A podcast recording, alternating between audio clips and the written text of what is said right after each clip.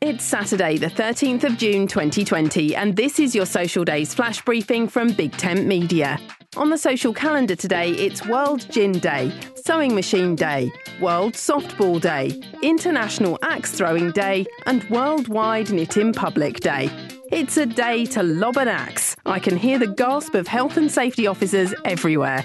This historical pastime has its roots in lumberjack culture, known better to those of you in the US and Canada. On Axe Throwing Day, axe throwing clubs around the world open their doors for free to encourage more people to see what all the fuss is about. A stress relieving sport which is a lot like archery, the main aim of the competition is to get closest to the middle of a five ring target. My name's Suze Cooper. Why don't you head over to voiceworks.info to sign up for the Friday Flash Briefing briefing?